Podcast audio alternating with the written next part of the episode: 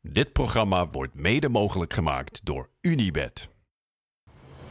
In mei 1988 Europees kampioen met PSV. In juni 1988 Europees kampioen met het Nederlands elftal. En bovendien de hoofdpersoon in de beroemdste voetbalvideo van de jaren 80. Vandaag de gast in Tussen de Palen. Gerald Mervin Vanenburg wordt 60 jaar geleden geboren als ras-echte Utrechter met Surinaamse roots. Wie niet beter zou weten, zou denken dat zijn wieg in Rio de Janeiro stond. De jonge Gerald is namelijk een volbloed pingelaar die bij de volksclub Sterrenwijk en Elinkwijk verdedigers tot waanzin drijft. In 1979 maakt Geraldinho de overstap naar Ajax, waar Aad de Mos de 17-jarige laat debuteren. De Meer is op slag verliefd op de flegmatieke flankspeler, die heel Nederland kennis laat maken met nog nooit eerder vertoonde passeeracties. Vanenburg is in ruim 200 wedstrijden betrokken bij 122 doelpunten en vormt zowel bij Ajax als Oranje een droomduo met die andere Utrechter, Marco van Basten. Na vijf hoofdprijzen volgt in 86 de saillante overstap naar PSV. De juiste keuze, want in Eindhoven rijgt Vaantje de prijzen aan een. Met als hoogtepunt het jaar 88, waarin hij zowel de Europa Cup als het EK wint. Daarna volgen avonturen in Japan, Frankrijk en Duitsland. In 2000 is hij uitgedribbeld. Ongrijpbaar en zijn tijd ver vooruit. Tussen de palen met Gerald Vanenburg. Gerald, welkom. Dankjewel. Ik ja. zie je meteen al met een grote glimlach kijken naar de beelden. Ja, het is altijd leuk om zo terug te kijken, absoluut. Ja. Nee, Ja. zeker. Dat gaan we het komende uur doen. Hoogte- en dieptepunten. Eh, en altijd het begin, de vraag... wat betekent voetbal voor jou? Nou, voetbal was voor mij gewoon het, eh, het, het mooiste spelletje wat er was. En ik deed het het liefste van alles. Dus ja, eigenlijk eh, was het echt mijn passie gewoon. Als je mensen vraagt naar Gerald Vanenburg... en helemaal als ze 50 plus zijn...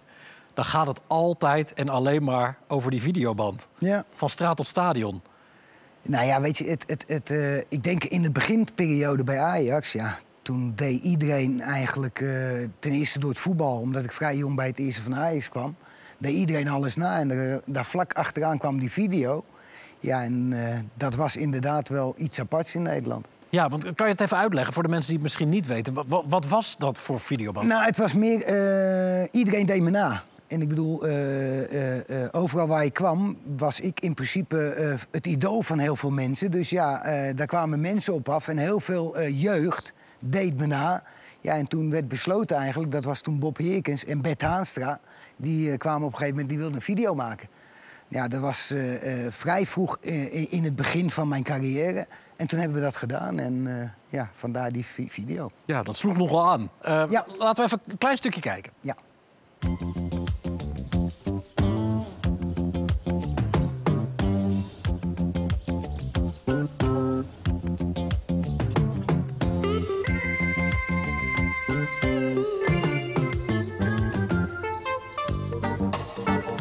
Geen enkele beweging beschrijven als stereotype. Ik heb er gewoon een paar en ik doe ze op momenten dat ik denk dat het moet. Maar dat zijn allemaal bewegingen die ik van mezelf heb geleerd op straat.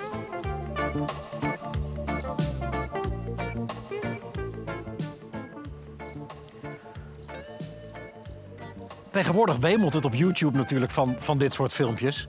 Ja. Maar, maar in, in deze tijd, dit, dit was er niet natuurlijk. Nee, dit was wel redelijk de ti- tijd vooruit. Toen was het eigenlijk helemaal niet. En eh, ik denk dat het daarom ook best wel eh, uniek is eh, om, het, om het terug te zien. Omdat je ziet eigenlijk heel veel spelers, Neymar, noem ze maar op allemaal... die eigenlijk heel veel van dit soort dingen doen nu. En ook laten zien. En ja, dat was wel redelijk de tijd vooruit. Ja, je, je was een enorme technicus, een dribbelaar, pingelaar in de, in de beste zin van het woord eigenlijk. Maar je was ook gewoon een goede, goede clubvoetballer natuurlijk, gewoon een goede profvoetballer. Eh, al zorgde dat wel eh, voor problemen in Huizen Vanenburg, om- omdat jij iedere dag van Utrecht eh, naar Amsterdam moest. Ja. Ja dat, en dat, dat komt ook weer in die film naar voren. Ja, dat was absoluut zo. Ja, ik was natuurlijk ja, ik was heel jong en ik, Ajax, het, het grappige, we speelden tegen Ajax, een toernooi. En we speelden in de finale met een amateurclub. En in de finale eh, verloren we van Ajax, maar eh, toen waren ze vrij snel, kwamen ze erachter dat ze me graag wilden hebben. En zo is het eigenlijk gegaan. En in het eerste jaar wilden mijn vader en moeder het absoluut niet. En eh, het tweede jaar heb ik het wel gedaan. En toen kwamen ze weer en toen ben ik wel gegaan. En ja, toen is het eigenlijk in de stroomversnelling gegaan. Maar ik moest wel iedere dag naar Amsterdam. En ik, ik, ik zat toen op de LTS. Dat was tot vijf uur soms. En eh, ja, ik heb geregeld dat ik eigenlijk om vier uur wegga, maar om vijf uur begon de training. Dus ja, dat was best wel een gedoe. Dus ik werd eigenlijk iedere dag vanuit school opgehaald, eten in de auto en dan ging was een spin naar Amsterdam. Ja, ja. Laten we even eh, luisteren hoe dat opgelost Ja. werd, inderdaad. Nou, zijn zus bracht hem Joan, Jerry, Roy. Ieder bracht hem een deel. Tony bracht hem nog het meest, dacht ik. Want die ging van het werk, kwam thuis, nam eten in een schaaltje voor Gerald. Die ging gelijk naar school, want hij kon het hardst rijden. Hij had nooit zak toen hij bij Ajax ging. Ja, we moesten Al mijn het geld moest ik op benzine zetten, want wie hem ook bracht, gaf ik 15 piek. Had geluk dat we altijd nieuwe auto's hier hebben. Ik heb gezegd, we zetten deze auto alleen dat Jaron naar Ajax gaat. Een grijze BMW was het, hè? Eerst een grijze, toch? Heb ik hem totaal losgereden. Alleen voor Ajax heb ik niet geen auto gehad. In mijn vrouw weer eentje gekocht. Weer een BMW, zeg. We brengen hem door. Tot de dood. Klinkt als een teamprestatie ook. Ja, maar dat was ook wel zo. Weet je, het, was, het was natuurlijk. eh eh, wij hadden best wel veel kinderen. En eh, ik had wel een speciale eh, eh, positie, omdat ik natuurlijk bij Ajax speelde, vrij jong was. En eh, ja, da daar was wel ons gezin een heel belangrijk onderdeel in om alles ondergeschikt te maken aan hetgene wat ik moest hebben. En dat was gewoon Ajax en trainen en eigenlijk altijd onderweg. Ja. Dus ja.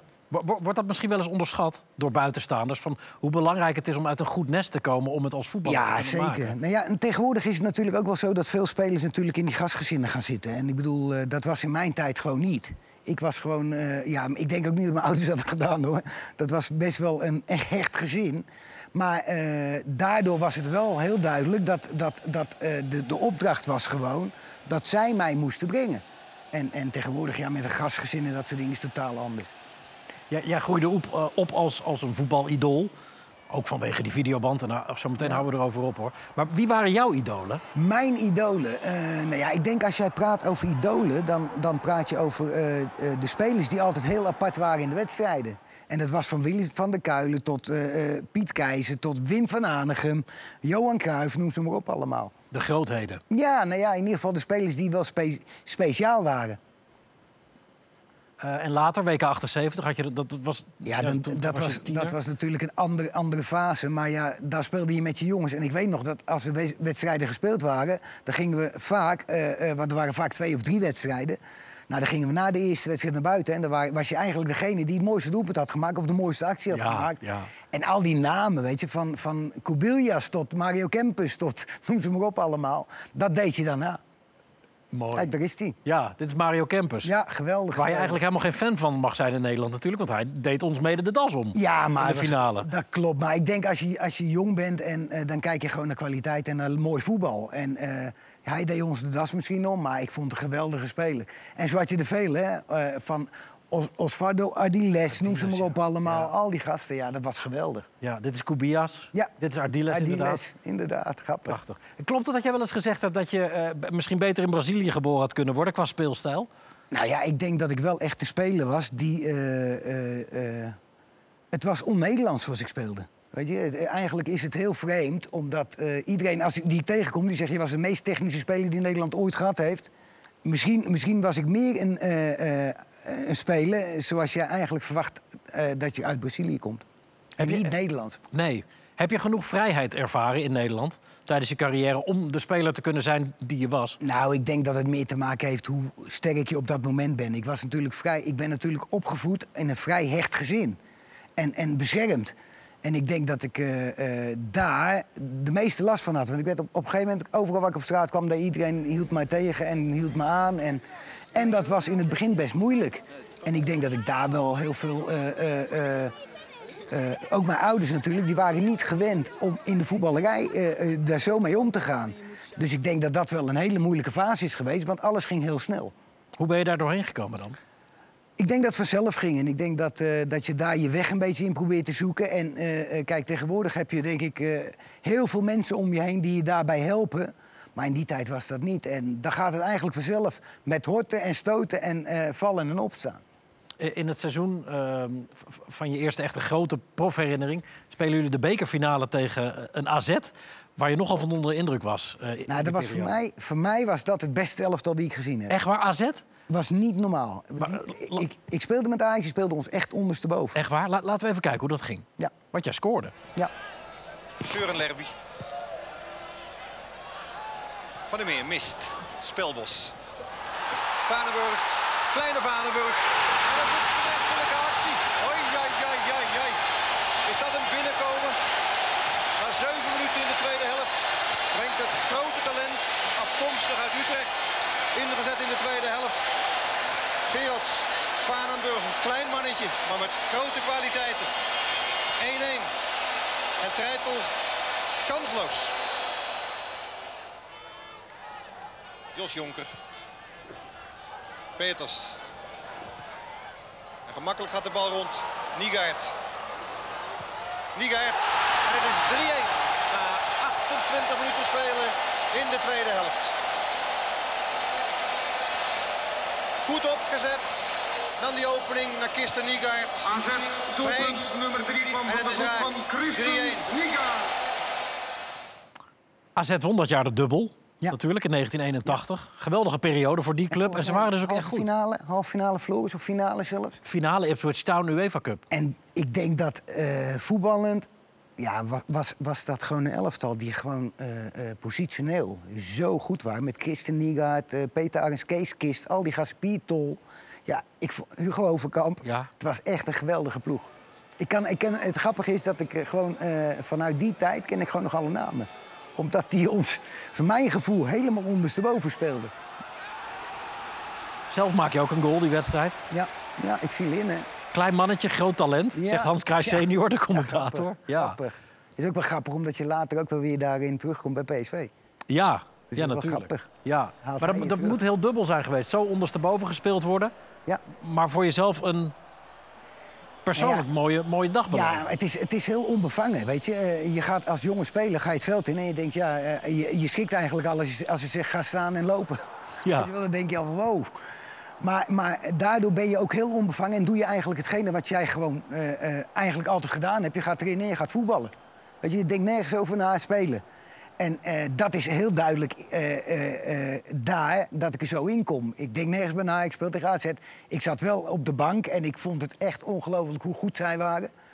Maar ja, je gaat erin en je komt in een moment en je schiet er een binnen. En dat is eigenlijk het begin van je carrière. Onder Aad de Mos. Ja, klopt. Was hij goed voor jou als trainer?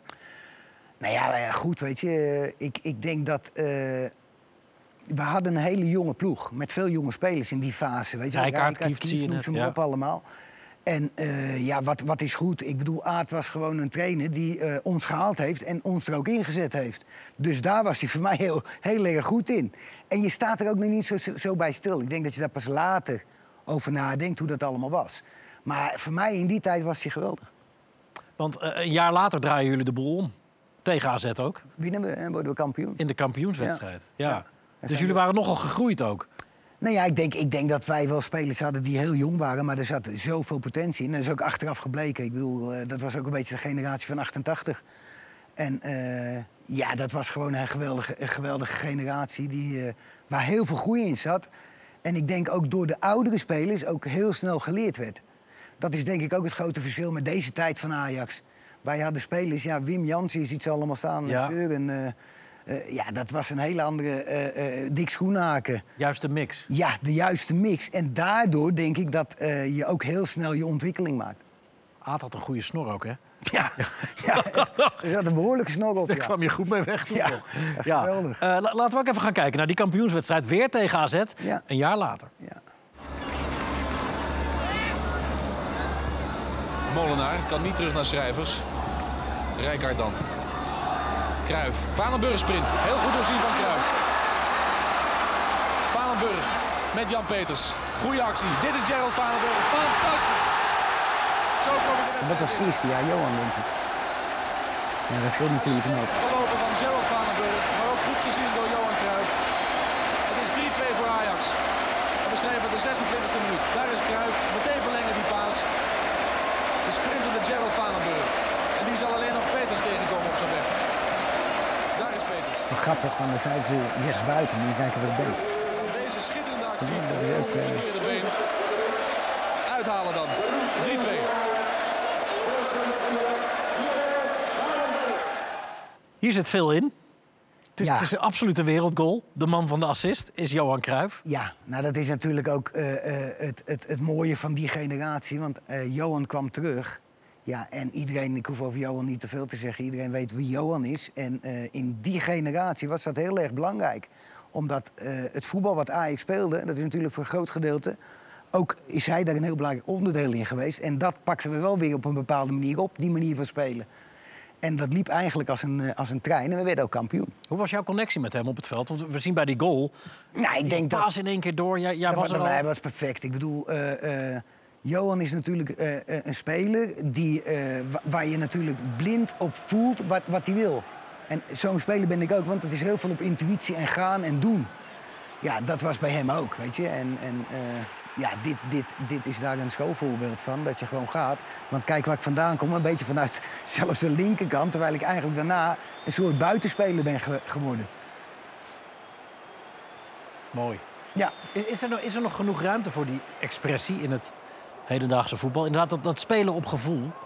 Nou ja, wat ik denk, ik denk dat voetbal. eh, eh, ik, ik vind dat we in de war zijn geraakt. Dat vind ik echt. Ik vind, als je naar voetbal kijkt, ik vind het veel minder leuk om te, te zien buiten de goede spelers. Maar eh, ja, er wordt gewoon op een andere manier naar voetbal gekeken. Weet je? Het is heel veel data en het is heel veel in de herhaling. Maar volgens mij wordt voetbal. Het belangrijkste bij voetbal is dat je het moet doen. En het begint op een muurtje. En dat is honderdduizend keer op de muur trappen. En daar krijg je een goede basis van. Ja, en bij de clubs wordt dat een beetje vergeten. Doordat we heel veel kracht, heel veel andere dingen gaan doen. Ja, ik ben daar nooit de voorstander van. Omdat ik het ook niet veel gedaan heb. En volgens mij eh, eh, kwam ik daar aardig mee weg. Dus, dus mijn manier van denken is, is anders dan dat het eh, nu is. Ik vind wel dat je dingen nodig hebt. Maar ik denk dat als je een buitenspeler bent eh, en je komt bijvoorbeeld eh, eh, 15 keer op de achterlijn en je schiet hem 12 keer tegen een tegenstander aan, twee keer in de tribune en één keer voor, ja, dan denk ik, kom er dan maar twee keer en doe het goed. Nou, zo ben ik eigenlijk opgeleid. Iedere bal die je krijgt moet goed zijn. En, en dat is wel veranderd, weet je wel. Ze kijken heel vaak naar de hoeveelheden in plaats van in de kwaliteit. Cruijff werd van medespeler werd hij trainer. Dat, dat schuurde. Dat botste. Nou, ik, ik, we- weet je, ik denk dat... eh, eh, eh, ik was heel jong. En ik denk dat als jij kijkt naar die periode... dan denk ik dat hij heel veel dingen anders had kunnen doen. Ik was de jonge speler. En ik had in principe iemand nodig die mij begeleidde... of als een soort mentor stuurde. Nou ja, daar is het wel op fout gegaan. Of zijn de, had het wel beter gekund. Absoluut. Was hij te hard? Ik weet niet of hij het hard was, maar ik, ik denk als je hard bent, dan moet je ook praten. En eh, als je praat, dan kan je, kan je een bepaald inzicht krijgen. En dat is in die periode gewoon te weinig gebeurd. Ja, jullie hadden gewoon te weinig onderlinge Ja, communicatie. ja, ja, dat denk ik wel. Ik denk het wel. En eh, kijk, eh, we hoeven niet te gaan praten over het respect en zo, want die is er echt wel. Want ik heb, we hebben, daarna hebben we ook echt heel veel dingen besproken en nog erover gehad. Alleen in die fase hadden we dingen absoluut anders kunnen doen. Ja, maar er zijn natuurlijk meer spelers die daar in die periode Ja, tevreden over waren. Ook Rijkaard ging alleen- weg. Ja, ja, precies. de- er zijn heel veel dingen gebeurd. Alleen ja, eh, op dat moment denk ik dat eh, voor een jonge speler is het vooral belangrijk, denk ik, dat je heel veel toe aangereikt krijgt om erover na te denken. En zeker van spelers van dat niveau. Dat is ook de kunst, vind ik, van mij. Ik vind dat jonge spelers moet je vertellen, eh, vanuit boven moet je gaan vertellen wat, wat jij vindt dat zij moeten gaan doen. En daardoor heel veel informatie krijgen om beter te worden. Nou ja, dat in die tijd wel, eh, eh, had het wat beter gekund. Bekend verhaal uit die tijd is natuurlijk dat hij zei over jou... dat jij geen leider zou kunnen zijn omdat je een te hoge stem zou hebben. Ja, nou ja, daar heeft hij ook zijn excuses voor gemaakt. Ja. Ik heb ook gezegd, ja, ik ben geen zanger, maar ik ben voetballer. Ik bedoel, ik weet niet wat het over gaat, maar... Ik denk dat er heel veel over gepraat is, maar ik denk dat het ook totale onzin is, weet je. Je moet beoordeeld worden op voetbal. En ik denk dat ik in Nederland, denk ik, genoeg heb laten zien... om beoordeeld te worden op voetbal. Ja, en hij had zelf ook een vrij hoge stem trouwens, maar ja, dat is weer wat anders. dus ja, misschien komt het daar wel door dat als je kwaliteit hebt, dat je hoge stem hebt. En hij had al heel snel door ook dat hij eh, het gewoon niet had moeten zeggen. Nee, nee, nee. Maar ik denk, ik denk weet je, eh, eh, er is heel veel over gezegd. Ik denk als jij terugkijkt op je carrière, dan denk ik gewoon dat ik veel meer eraan gehad had als hij mij als speler eh, eh, bij, de hand gepakt had. En daar had hij me keihard aan mogen pakken, maar daar had ik veel meer van geleerd dan alles naar buiten te brengen. Omdat ik denk dat je daar een speler niet mee helpt. Je vertrekt naar PSV. Dat is geen slechte keus gebleken. Nee, maar ik denk, eh, als je achteraf kijkt, hebben we alles gewonnen wat er te winnen valt. Een geweldige club, maar ik denk dat als ik bij Ajax gewoon niet de problemen had gehad... dan had ik waarschijnlijk nog heel lang bij Ajax gebleven. Want het was gewoon een geweldige club. En, en eh, eh, het grappige is dat in die tijd had ik misschien wel meer met Feyenoord... als dat ik met andere clubs had. Omdat Feyenoord vond ik ook een geweldige club. Maar PSV zat in de lift, die won een aantal jaren wat. Die gingen helemaal terug naar eh, de top eigenlijk in Nederland. Ja, daarom was de keuze voor mij heel makkelijk. Omdat het bij Ajax gewoon niet kon. Nee. Dus Ajax was je club. Je had een zwak voor Feyenoord. Ja. En je belandde bij PSV. Ja, absoluut. Nou ja, ik, ik, ik, het grappige was dat ik eigenlijk niet eens eh, eh, eh, een zwak had voor Ajax. Ik, Ajax was de club in Nederland, samen met Feyenoord. En dat was PSV nog niet. Dus je had automatisch meer met Feyenoord en Ajax dan dat je met PSV had. Maar PSV nam eigenlijk in die tijd, net in die fase, dat ze alles overnamen in Nederland. En eigenlijk de club werden die eigenlijk voor het kampioenschap ieder jaar ging spelen.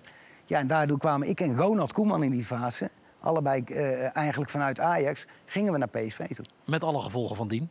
Landskampioen, bekerwinnaar in 88 en Stuttgart 25 mei. Ja, ongelooflijk. Lerby. Vanenburg. Niet buitenspel. Kiep Vanenburg, nou dan? Nee, nou is die keeper daar dan toch, hè? Als je een beweging te veel maakt. Je kan lachen. Koeman. Daar is een paas, eindelijk. Geelhuis en een duw. En een duw, Agnolien. Geelhuis. Vanenburg. Dat is wel knap, gesloten.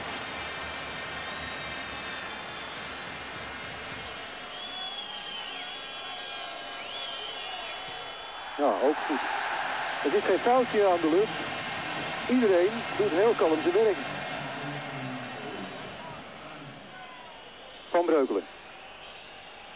Veloso. Ja, ja! PSV niet. PSV pakt de Europa Cup. Van Breukelen. Doet het. Dat ding met die grote oren, zoals Beenhakker hem noemde. is voor PSV. En vanaf dat moment was je Europees kampioen. Ja, het is ongelooflijk. eh, dit was natuurlijk het begin van een belachelijk jaar. Ik bedoel, eh, het, is, het is jammer dat je nog zo jong bent, want anders had je eigenlijk moeten stoppen. Ja, Omdat we kon het won- Ja, dat is echt zo. Eh, we, we, we, werden het, we wonnen de beker. We werden natuurlijk kampioen. We wonnen de Europa Cup. EK kwam erachteraan. Ik was volgens mij nog beste speler van Nederland gekozen. Ja, dan kan je niet veel meer. En ik bedoel, ja, dit is een belachelijk jaar. onvergetelijk. Je, je krijgt twee kansen in, in een hele slechte wedstrijd verder, waar- waarin weinig kansen vielen, Ja, 0-0. dat is heel matig. Wordt penalties. En wat opvalt is de, de totale rust waarmee jij je penalty neemt. Of, of had je ook een beetje geluk? Want Nee, nee, nee. Ik, ik, we- weet je, ik, eh, ik had sowieso eh, eh, altijd wel de rust. En ik kon heel lang blijven kijken. En eigenlijk wilde ik naar de linkerhoek in eerste instantie. Maar Wacht. om- omdat ik zie dat in zijn beweging dat hij eigenlijk naar die kant gaat vallen, verander ik. En durf ik hem niet helemaal naar de hoek te duwen, dus duw ik hem eigenlijk weg. Dus eigenlijk was er heel veel rust. Maar eh, eigenlijk vind, is het knapste dat je het overzicht houdt. In, dat, in de- die situatie, denk ik. ja, dus het oogt als iets wat net goed gaat. Maar het is Maar het is iets. niet zo. Nee, het, Het is iets wat juist volledig de volgens plan. beheersing heeft, ja. En, en echt wel dat ik weet wat ik doe. Was dat lastig? Want je, je- het, het oog van de wereld, Europa Cup finale. Nee, ja, ik denk dat het de kunst is om vooral bij jezelf te blijven. En eh, kijk, voor heel veel spelers, als je vanuit de middenlijn naar de penaltystip moet, moet lopen, dan kan je, dat kan je niet trainen. En mensen hebben het er wel eens over en die zeggen, ja, de druk, noem maar op. Maar dat lijkt net of je twee dagen onderweg bent. dat duurt echt heel lang. Ja, Dus daar gebeurt zoveel en dan moet je eigenlijk proberen alles af te sluiten. En dan moet je eigenlijk al mee beginnen, vind ik, als je jeugdspeler bent. Deze momenten kan je eigenlijk terughalen. En iedereen zegt het kan niet. de druk, het publiek. Ja, maar ook als je een penalty neemt en eh, al ermee spelen, ga je dat ook doen als je dadelijk ooit, als je ooit daar komt. En er zitten honderdduizend man, ga je hem dan ook zo. Dus je kan er best wel mee spelen dat je daarin gaat triggeren. En natuurlijk is het totaal anders op het moment dat je er staat, maar je kan wel in je huiswerk, je voor, voorgeschiedenis, kan je best wel veel doen. Mooi. Ja. Hoe, hoe goed was dit PSV? Ik denk dat het echt een heel goed collectief was. En ik denk dat eh, alles paste. Weet je, er waren echt wel betere ploegen. We hebben tegen Real Madrid gespeeld, dat was gewoon een betere ploeg. Maar wij konden ons wel vastbijten. En ik denk dat wij wel één of twee spelers hadden... die bij Real Madrid hadden mee kunnen spelen. Was Vanenburger daar een van? Denk ik ook wel, één. En zeker Ronald, ook één. Koeman. Ja, maar we hadden ook geweldige spelers als Berry van Aarlen. En ik bedoel Erik Gerrits, Jan Heijnsen, eh, eh, Wim Kieft. Weet je, het was allemaal wel echt eh, heel stabiel, volwassen. En ik denk dat we daardoor de Europa Cup ook gewonnen hebben. Absoluut. Ehm, je hebt heel veel hele mooie goals gemaakt. Dat zie je ook in die videoband. Die videoband staat trouwens gewoon in zijn geheel op YouTube. Dus als je nog een keer wil kijken, maakt niet uit hoe oud of jong je bent. Het is een absolute aanrader. Daar staan fenomenale doelpunten op. Ik wil er eentje eventjes uitpikken die je maakt tegen NAC. In, in de meer. Is deze goal een beetje ten voeten uit eh, wie jij was als voetballer? Nou, ik denk zeker in het begin. Ik vind wel dat ik, dat ik, dat ik het... eh, ik had eigenlijk, vind ik, op deze manier had ik ontwikkeld moeten worden. Omdat dat was echt mijn kracht. Eh dribbelen en noem maar op allemaal. En in de kleine ruimte. eh, dat was wel echt de manier zoals ik speelde. Zeker in de beginjaren bij Ajax. En toch kies jij een ander doelpunt al- als je mooiste doelpunt. Wat dan weer misschien een beetje atypisch Gerald Vanenburg is. Want dat is in je tijd bij 1860 München een afstandsschot. Weet je wat grappig is? Eh, eh, waarom ik, dat, waarom ik dat, eh, dat doelpunt zei? Dat was een goal en ik speelde eigenlijk achterin. Ik had problemen met mijn knieën en ik ging van, van, eigenlijk een positie... wat niemand zou verwachten, ging ik naar achterin. En we hebben eigenlijk een fantastisch jaar gehad en ik speelde achterin. En Stuttgart, dat is wel grappig, daar was deze goal tegen. Ah, En daar hebben we wel een bepaald gevoel bij, Stuttgart. dat is, dat is hetzelfde doel als waarin je die penalty van net maakte. Juist. En eh, eh, het grappige is, dat was ook nog het, er was een, de keeper van het nationale elftal. Bode. Bo- Bodo Ilgner, ja. Ilgner. Ja. En ja, dit was een schot. En dat, was, dat werd het doelpunt van, van, van de maand. Maar je had het gevoel als toen die langs de tribune ging... want hier, als je dat ziet, dan lijkt het net of hij twee dagen onderweg is. Want je ziet het publiek gaan, je ziet het publiek gaan. En je denkt, wat doet die keeper? Die moet toch wel weten? Maar omdat het in de vertraging is eigenlijk, in de herhaling een beetje is... ja, is het zo'n geweldige goal. V- vind ik. We gaan even kijken. Ja. Fahnenburg. Fahnenburg. Er versucht. Und trifft 0-1, 67. Minute. Gerald Fahnenburg, der Libero, sein erstes Tor für 60. Er kam aus kann Kan und was er kann, hat er hier gezeigt. Ja, hij is lang onderweg. Ja. Ja. Ja, en zeker, eh, ze hadden in Duitsland hadden ze vanuit het publiek. Nou, dat is helemaal echt ongelooflijk. Daarom had ik deze gekozen. Ja. En eh, eh, ik heb wel, wel meer van deze schoten gemaakt. Maar daarom was dit wel een bepaald... eh, en ook Stuttgart in de achtergrond. Hoe, hoe kwam jij bij 1860 München terecht? Dat is wel een heel apart verhaal, omdat ik speelde eigenlijk... eh, eh, toen ik terugkwam in, vanuit Japan, toen ging ik naar Utrecht drie maanden. En toen kwam Adekot, die zat bij Cannes. En daar heb ik natuurlijk mee Ja. gespeeld bij PSV. En die, die had de hulp nodig. En toen vroeg hij, Jay, wil je hierheen komen? Nou, ik wilde eigenlijk onderhand stoppen. En toen heb ik gezegd, nou, ik ga dat doen. En daar heb ik een paar maanden gespeeld. En er was een, eh, een, een manager. En die had eh, bij PSV heel veel wedstrijden gezien. En die, was ook, eh, die had ook Jan Heijsen naar Leverkusen gehaald. Dus die kende ik heel goed. En die zat toen bij München en die vroeg of ik daarheen wilde komen. Maar ze speelden eigenlijk de laatste wedstrijd van de competitie... stonden ze nog op degraderen. Dus ze moesten erin blijven. En toen ze zeiden van, eh, toen heb ik gezegd: oké, als jullie erin blijven, wil ik nog wel één jaar doorgaan. En toen bleven ze erin. En toen ben ik, eh, toen ben ik naar München gegaan. Want dit, dit was richting het einde van je carrière, Ja. dus al, zoals je vertelt. Want eerder kreeg je de kans om de stap naar de Serie A te maken. Naar Roma. Ja, maar ik, ben ook, eh, ik kon ook naar Marseille, ik kon naar heel veel clubs. En in die fase. En eh, ja, dat zijn dingen waar, we, eh, waar, waar je over nadenkt. Als je dingen terug kon draaien, zou je waarschijnlijk andere stappen gemaakt hebben. En was je carrière ook totaal anders geweest, denk ik. Maar ja, dat was een bewuste keuze op dat moment. Ja, een beetje spijt dus wel van Roma, dat dat, dat niet doorgegaan is. Nou, ik, ik had die keuze naar het buitenland moeten maken. Absoluut. Als ik, als ik erover nadenk, dan denk ik dat mijn naam veel groter was geweest. Want het grappige is dat zij, eh, toen ik niet naar Rome ga, ging... toen hebben zij Thomas Hessler ge- gehaald. Dat werd, werd de beste speler van de WK. En die werd in de positie gekozen na mij, omdat ik niet ging. Dus ja, dat zegt eigenlijk wel heel veel. Eh, dan had mijn naam groter geweest, zeg je. Ja, nou ja, ik denk, ik denk ook in je carrière. Ik bedoel, eh, kijk, wij wonnen in Nederland gewoon eh, de Europa Cup. Dus dat zegt heel veel. Dus eh, veel hoger kan niet. Maar ik denk wel, als jij gewoon kijkt naar hoe, je, hoe mensen naar voetbal in het buitenland kijken... was dat wel een logische stap geweest, denk ik. Ja, want, want je hebt in het buitenland gespeeld, maar niet bij die... Nee, niet, in bij, competitie niet, niet je- in de competities waar ik kon spelen. Ik kon naar Italië en daar, daar had ik in principe eh, eh, eh, Napoli met Maradona, Careca, dat soort gasten. Milan met Gullit, noem maar op. Ja, dan was dit wel een heel logisch gevolg geweest als ik naar Rome had gegaan... en daar gewoon een fantastische eh, eh, eh, periode had, had kunnen meemaken. Had je daar goed gepast? Serie A in die periode? Ik denk dat ik in iedere competitie op dit moment wel aardig had gepast. Als ik heel eerlijk ben. Ja. We gaan er heel even tussenuit. Eh, we zagen Gerald net al Europees kampioen worden eh, met zijn club. Een maand later werd hij dat natuurlijk met zijn land. Mede dankzij, kijk maar naar Vanenburg zelf... een ongelofelijke wondergoal van een M. van Basten. We zijn zo terug.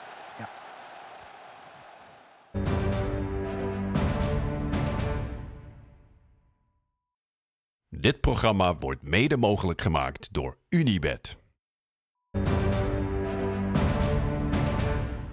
Welkom terug bij Tussen de Palen. Vandaag met eh, Gerald Vanenburg, een van de helden van 1988. En omdat we die beelden nooit genoeg kunnen zien, doen we ze gewoon nog een keertje. Komt die EK-finale 88. Erwin Koeman. Van Basten niet buitenspel. Gullit, doe het! 1-0. Grappig dat hij meespringt. Van kop en win. Prachtig. Toch weer uit die hoekschoppen. In de lucht. Waar ze te passen zijn. Muren. Van Basten. Goed. Oh, de goal! Wat een goal! Wat een schitterend doelpunt. Ja, niet te geloven zoals hij die bal uit de lucht oppakt in die hoek daar. Niet te geloven. De beste voetbalploeg van Europa op dit moment. Het Nederlands elftal. Ja, dit is een goed stel hoor.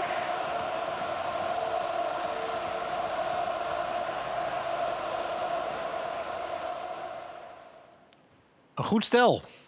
Het wordt tijd, hè? Het wordt weer tijd voor, eh, voor zoiets in Het wordt, Nederland. he- het wordt heel erg tijd weer. Ja, En we zijn weer in Duitsland. Ja, dat zou mooi zijn. Echt mooi. Dat, dat geeft ook aan natuurlijk hoe uniek jullie prestatie was toen. Ja, nee, zeker. Zeker. En ik denk met deze generatie is het gewoon jammer dat je niet op het WK ook eh, dit hebt gebracht. En dat je altijd, eh, zoals Nederland het heel vaak heeft, problemen hebt overal om. eh, wat eigenlijk totaal niet met voetbal te maken heeft. En was dit dan een relatief probleemloos EK? Er waren de bobo's natuurlijk, maar... Nou ja, ik denk, grote- ik, ik denk dat het grote verschil gewoon zat dat wij natuurlijk constant eh, eh, het probleem hadden dat wij vanuit 74 en 78, eh, we hadden niks gewonnen, noem maar op allemaal. We wa- waren zelfs op een gegeven moment de patatgeneratie genoemd. Dus ik denk dat er wel een bepaalde intentie bij ons was van... ja, we moeten dit toernooi gewoon winnen, klaar. En we hebben natuurlijk geluk gehad, hè. Ik bedoel, iedereen die... Je, je, wordt, je wint het toernooi, maar er moet echt mee zitten. Ik weet dat ik bijvoorbeeld een bal van de lijn haal. Ja, die gaat erin, dan- ben je het niet. Marco schiet een bal erin, ja, die ga je nog 100 jaar schieten. Die maken we de trainingen, maken we die. Deze van Paul McGrath. Ja, klopt. Haal je van de lijn tegen Ja, Ierland. ja. Dat is de, eh, de wedstrijd waar Wim Kieft die goal maakt... Ja, waar die, die, eh, die draaibal. die, die zelf nooit meer terug Ja, hoeft te zien. Ongelooflijk. Maar de- je kan geen toernooi winnen zonder één of twee of drie van dat soort momenten te hebben. Ja, Jullie verloren natuurlijk zelfs de eerste wedstrijd van Rusland. Rusland. Ja, en dat was misschien wel de beste wedstrijd van ons. Echt waar? Ja, qua voetbal denk ik dat het, dat het heel goed was. En ja, dan zie je gewoon... ja, je, je moet ook een beetje mazzel hebben, weet je. En in de finale eh, eh, eh, was het misschien een mindere wedstrijd. En die winnen we. En die winnen we, weet je. Dus ja, een schitterende foto. Prachtig. En deze goal. Ik bedoel, jij stond met je neus bovenop een Ja. van de mooiste doelpunten ooit. En sowieso de mooiste ooit in een finale. Weet je wat gewoon grappig is? Deze, deze ballen, en dat is echt zo. Wij gingen na de training vaak een uur door. En dan schoot je dit soort ballen er ook af en toe in. Ja. Maar om op dit moment die bal er zo in te schieten... Ja, dat is natuurlijk wel lekker. Ja. ja. Jouw reactie ook. Ja. Je ziet ook in het, de, de close-up daarna dat jij ook zegt... wat is hier gebeurd, joh? Ja. Nou, weet je, weet je wat heel grappig is? Eh, eh, ik heb ook eh, beelden teruggezien van mijn eigen ding, vrije trappen en dat soort dingen. En dan zie je ook af en toe spelers dit doen. En dat zijn momenten die eigenlijk extreem zijn. Dat je me zo inschiet, dat gebeurt bijna nooit. En dit was zo'n moment gewoon klaar. Je schiet hem op dat moment binnen en ja, dat, dat doen we heel vaak na de training. En er zit er niemand bij en er is er niemand bij en dat is heel normaal. Valt hij er lekker in. Maar dit is natuurlijk gewoon eh, een belachelijk eh, moment op het juiste moment. We zijn 36 jaar verder inmiddels. Wat, wat heeft dit voor je betekend? En wat betekent het nog steeds voor je dat je Nou, ik denk- wint? Ik, ik denk dat eh, je bent iemand van de generatie geweest die dat gewonnen heeft. Maar ja, weet je, je voetbalt om, om zoveel mogelijk te winnen. En ja, als dat op dat moment is, dan, is dat, dan doet dat heel veel. Maar ik denk dat het nog veel meer gemaakt wordt door de mensen eromheen, doordat ze het steeds terughalen. Ja, voor mij was het heel normaal dat je probeert je prijzen te halen en zoveel mogelijk te winnen. En ja, dit was zo'n moment. Heerlijk. Ja, want het is niet normaal. Zo blijkt, want Nee. jullie zijn de enige. Nee, dat klopt. Nee, dat klopt. En zeker denk ik in Nederland is het eh, niet normaal. En hoewel je wel gewoon reëel moet zijn. 74, de WK. Ja, dat was ook wel een elftal die gewoon de WK had moeten winnen. Hoe was eh, de thuiskomst? De, de bekende rondvaart. Echt een gek huis. Echt een gek huis. Eh, eh, ik denk dat vanuit Duitsland tot aan Nederland was alles oranje onderweg. En ja, dat is natuurlijk ongelooflijk. En helemaal omdat je kreeg het niet zo extreem mee. Nu heb je natuurlijk telefoons, alles wordt uitgemeten. Daar was dat nog niet zo extreem. Dus eh, wij wisten eigenlijk niet zo extreem hoe de gekte was. Dat merkten we pas toen we hier aankwamen. Want jullie vlogen geloof ik over eh, Eindhoven, toch? Eindhoven, en dan ja, omdat we niet konden bus. landen. Ja, Ja. En eh, ja, daar was gewoon vanuit Eindhoven tot aan Amsterdam was gewoon alles oranje. En één, één grote gekhuis. Een van de beroemdste quotes van dat toernooi komt van Rinus Michels. De halve finale was eigenlijk de finale. Ja. Tegen Duitsland. Heb jij dat ook zo ervaren? Nou ja, weet je, de, de, ik, ik snap wel dat Michels dat had. Ik bedoel, die hebben natuurlijk in 74 die hebben natuurlijk wel wat meer problemen gehad met Duitsland, waardoor ze net niet een toernooi wonnen. En eh, voor, voor, ons was het, werd dat heel erg eh, eh, naar de voorgrond ge- gebracht. En ik denk dat daar ook wel de bepaalde gevoel bij kwam dat je ten koste van alles die wedstrijd wilde winnen. Maar ik, ik moet heel eerlijk zeggen dat ik dat tegen Duitsland... Ik had de finale had ik dat meer, omdat je de finale is belangrijker dan de halve finale. En als je de halve finale wint, dan begint het pas echt, want dan wil je de finale halen. Dus eh, voor mij gold dat zeker niet. Ik moet wel zeggen, het is wel een wedstrijd... eh, waarin je in Duitsland van Duitsland kan winnen. Ja, dat is wel iets heel speciaals. Kwam er daardoor ook een gevoel over jullie heen van... nu zijn we onverslaanbaar in die finale? Want het kan ook gevaarlijk zijn natuurlijk, dat je denkt van... Oh, Nou ja, we ik zijn denk er. dat, ik denk dat, dat eh, eh, wij hadden natuurlijk de eerste wedstrijd verloren van Rusland. Dus, dus wij wisten ook wel dat Rusland gewoon een hele goede ploeg en een hele zware tegenstander Het beste wat je kon overkomen eigenlijk. Ja, achteraf. ja, wij hadden het gevoel van Duitsland. Dat namen we mee de finale in. En eigenlijk hadden we het gevoel van ja, het kan niet twee keer verkeerd gaan. 1988 was eh, sportief natuurlijk een, een droomjaar. Je zei het, het kan eigenlijk niet beter, want je wint alles wat er te winnen valt. Ja. Het dieptepunt uit jouw carrière is een gebeurtenis die een, jaar later plaatsvindt. Eh, de SLM, Surinaamse luchtvaartmaatschappij ramp, wa- waarbij eh, een vliegtuig neerstort bij het vliegveld in, Ja. in Paramaribo. Eh, Ja. Laten we eerst even kijken naar Ja. het journaal van toen. Ja.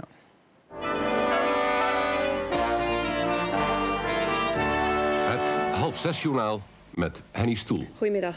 Een vliegramp in Suriname heeft volgens de laatste berichten aan 167 mensen het leven gekost. Onder hen veel Nederlanders. Aan boord van het toestel van de Surinaamse luchtvaartmaatschappij SLM zat een groot aantal voetballers van een speciaal Nederlands elftal van gekleurde spelers. Het toestel was een DC-8 met twee oudere Amerikaanse vliegers in de cockpit. Onder vluchtnummer PY764 vertrok het toestel met zes uur vertraging de afgelopen nacht, even na middernacht, vanaf Schiphol naar Paramaribo.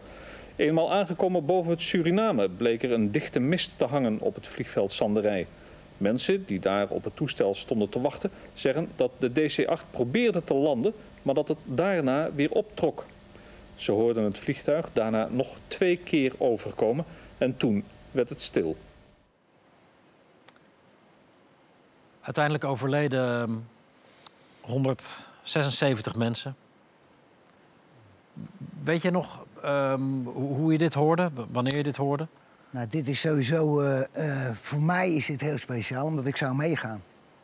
ik mocht niet mee omdat ik in Mexico moest spelen. En een van de vier spelers waren die in Mexico aanwezig moest zijn met PSV. Anders had ik waarschijnlijk hierbij geweest. Ah, Dan had je in dit vliegtuig gezeten. Had ik waarschijnlijk in dit vliegtuig gezeten, ja. En, en eh, dat, maakt het, dat maakt het voor jezelf speciaal.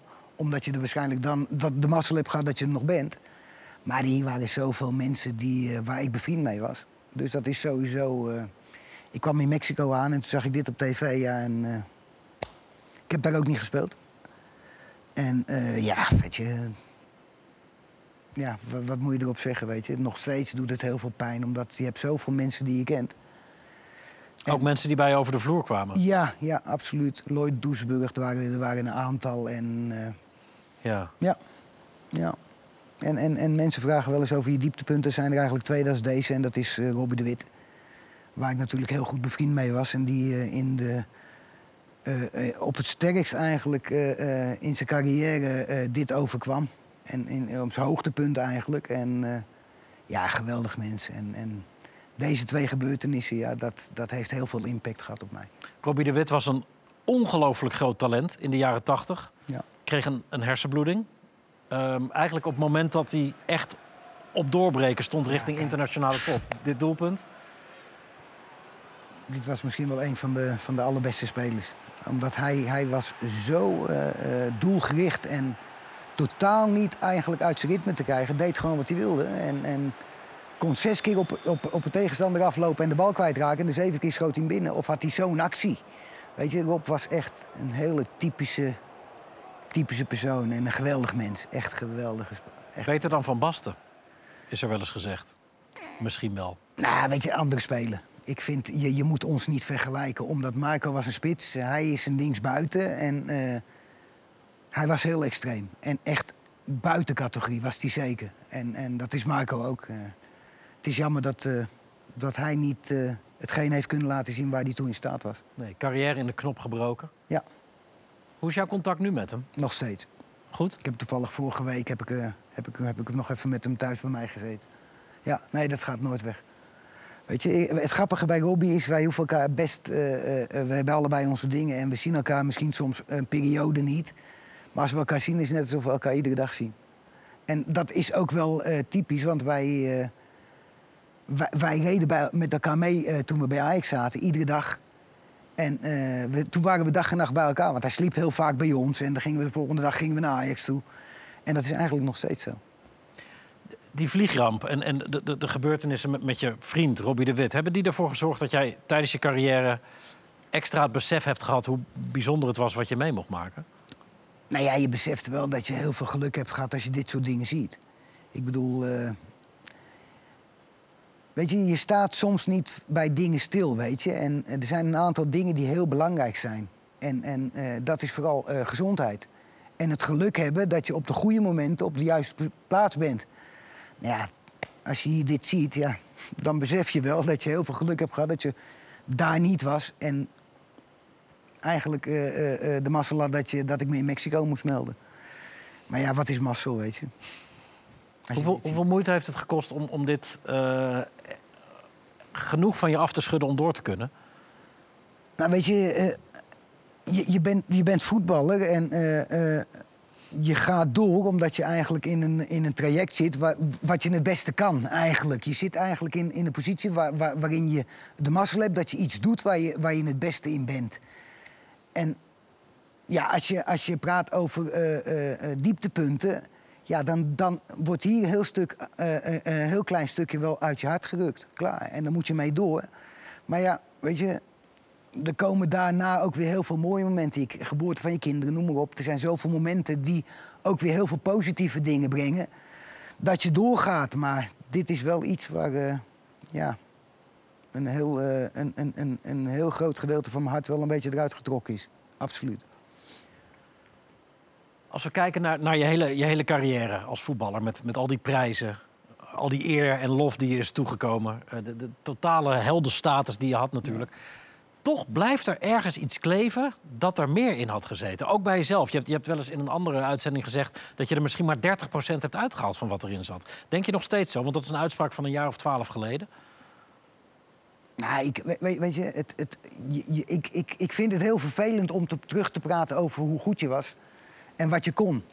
Maar Marco kwam naar mij kijken. Ik bedoel, dat zegt heel veel. Ik, ik, ik, ik denk dat ik eh, een extreme speler was. En eh, het grappige is, als ik naar Messi kijk, daar kan ik echt van genieten. En ik denk dat ik daar heel veel eh, eh, gelijkenissen had toen ik jong was. Dat denk ik echt. En, en ja, zijn carrière ziet er die van mij, er zit wel een heel groot verschil in.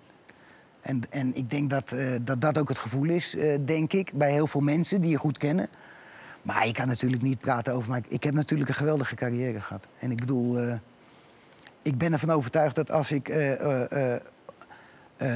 de goede, goede mensen om me heen had gehad eh, toen ik jong was... en vooral op voetbalgebied, dan denk ik dat ik wel meer eruit had kunnen halen. Ja. Denk ik echt. Want Marco kwam naar jou kijken, Van Basten. Nou ja, hij heeft in zijn boek geschreven. Ja, ging je op de fiets, toch? Dus ja, dat, dat zegt wel heel veel. En toen was ik toch al een jaar of 13, 14, denk ik. Dus dat was wel... eh, dat zegt heel veel. Ja. Ehm, ik wil nog één ding laten zien. Want die trucs eh, eh, eh, en die klassen, die, die gaan er nooit uit. Dat is een fragment. Nou ja, het fragment vertelt zichzelf eigenlijk. Laten we maar even kijken. Het lijkt makkelijk, hè? Het kratje van het latje. Oh ja.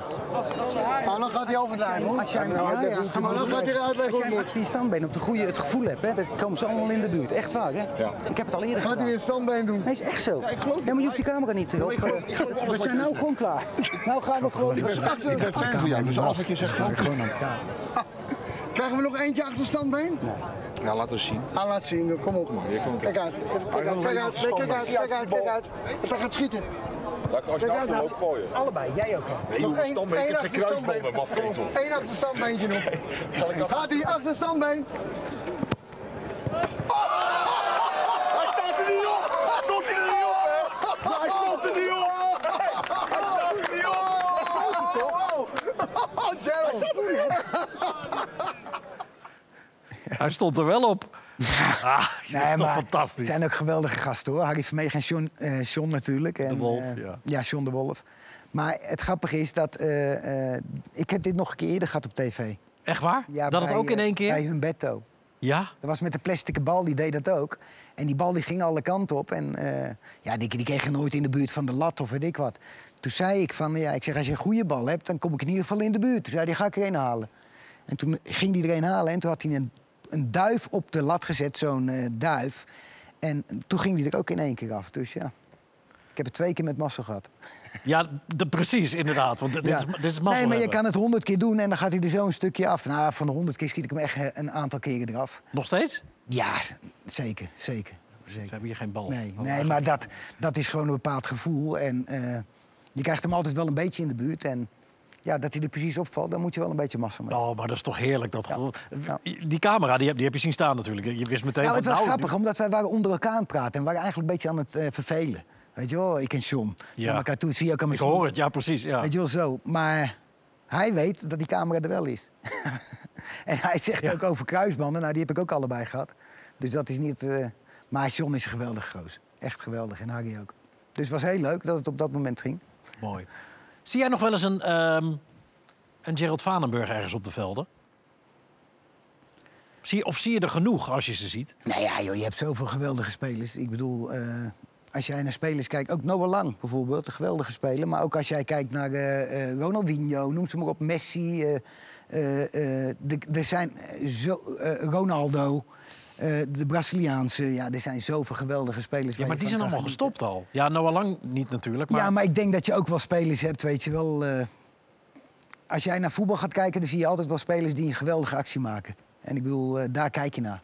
En of het dan Manchester City is, of het is in Nederland. Je hebt altijd wel spelers die iets speciaals in actie doen. Alleen je ziet het niet constant. Je hebt niet specifiek één speler waar je van zegt, ja, dat is hem. Nee, ze sterven een beetje uit namelijk, gevoelsmatig. De Ja, maar- artiesten.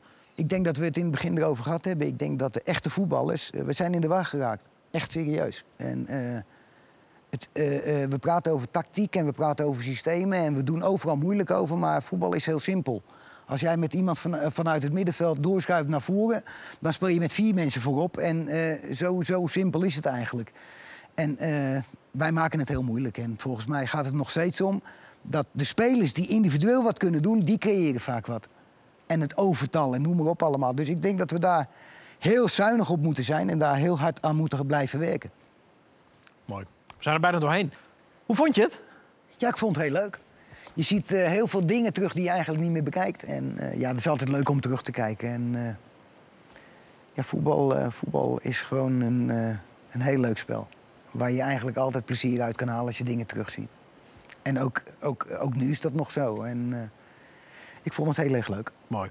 Wij ook. En we zijn ook blij dat je geen Braziliaan bent, maar gewoon Nederlander. Ja, we hebben er je. plezier aan gehad. En nogmaals, Dank je. ga, ga kijken op YouTube ook eh, als je met deze video klaar bent naar Van Straat tot Stadion met Gerald Vanenburg. Tijdloos fantastisch.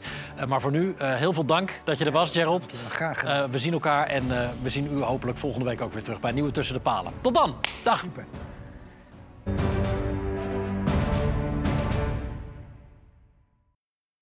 Dit programma werd mede mogelijk gemaakt door Unibed.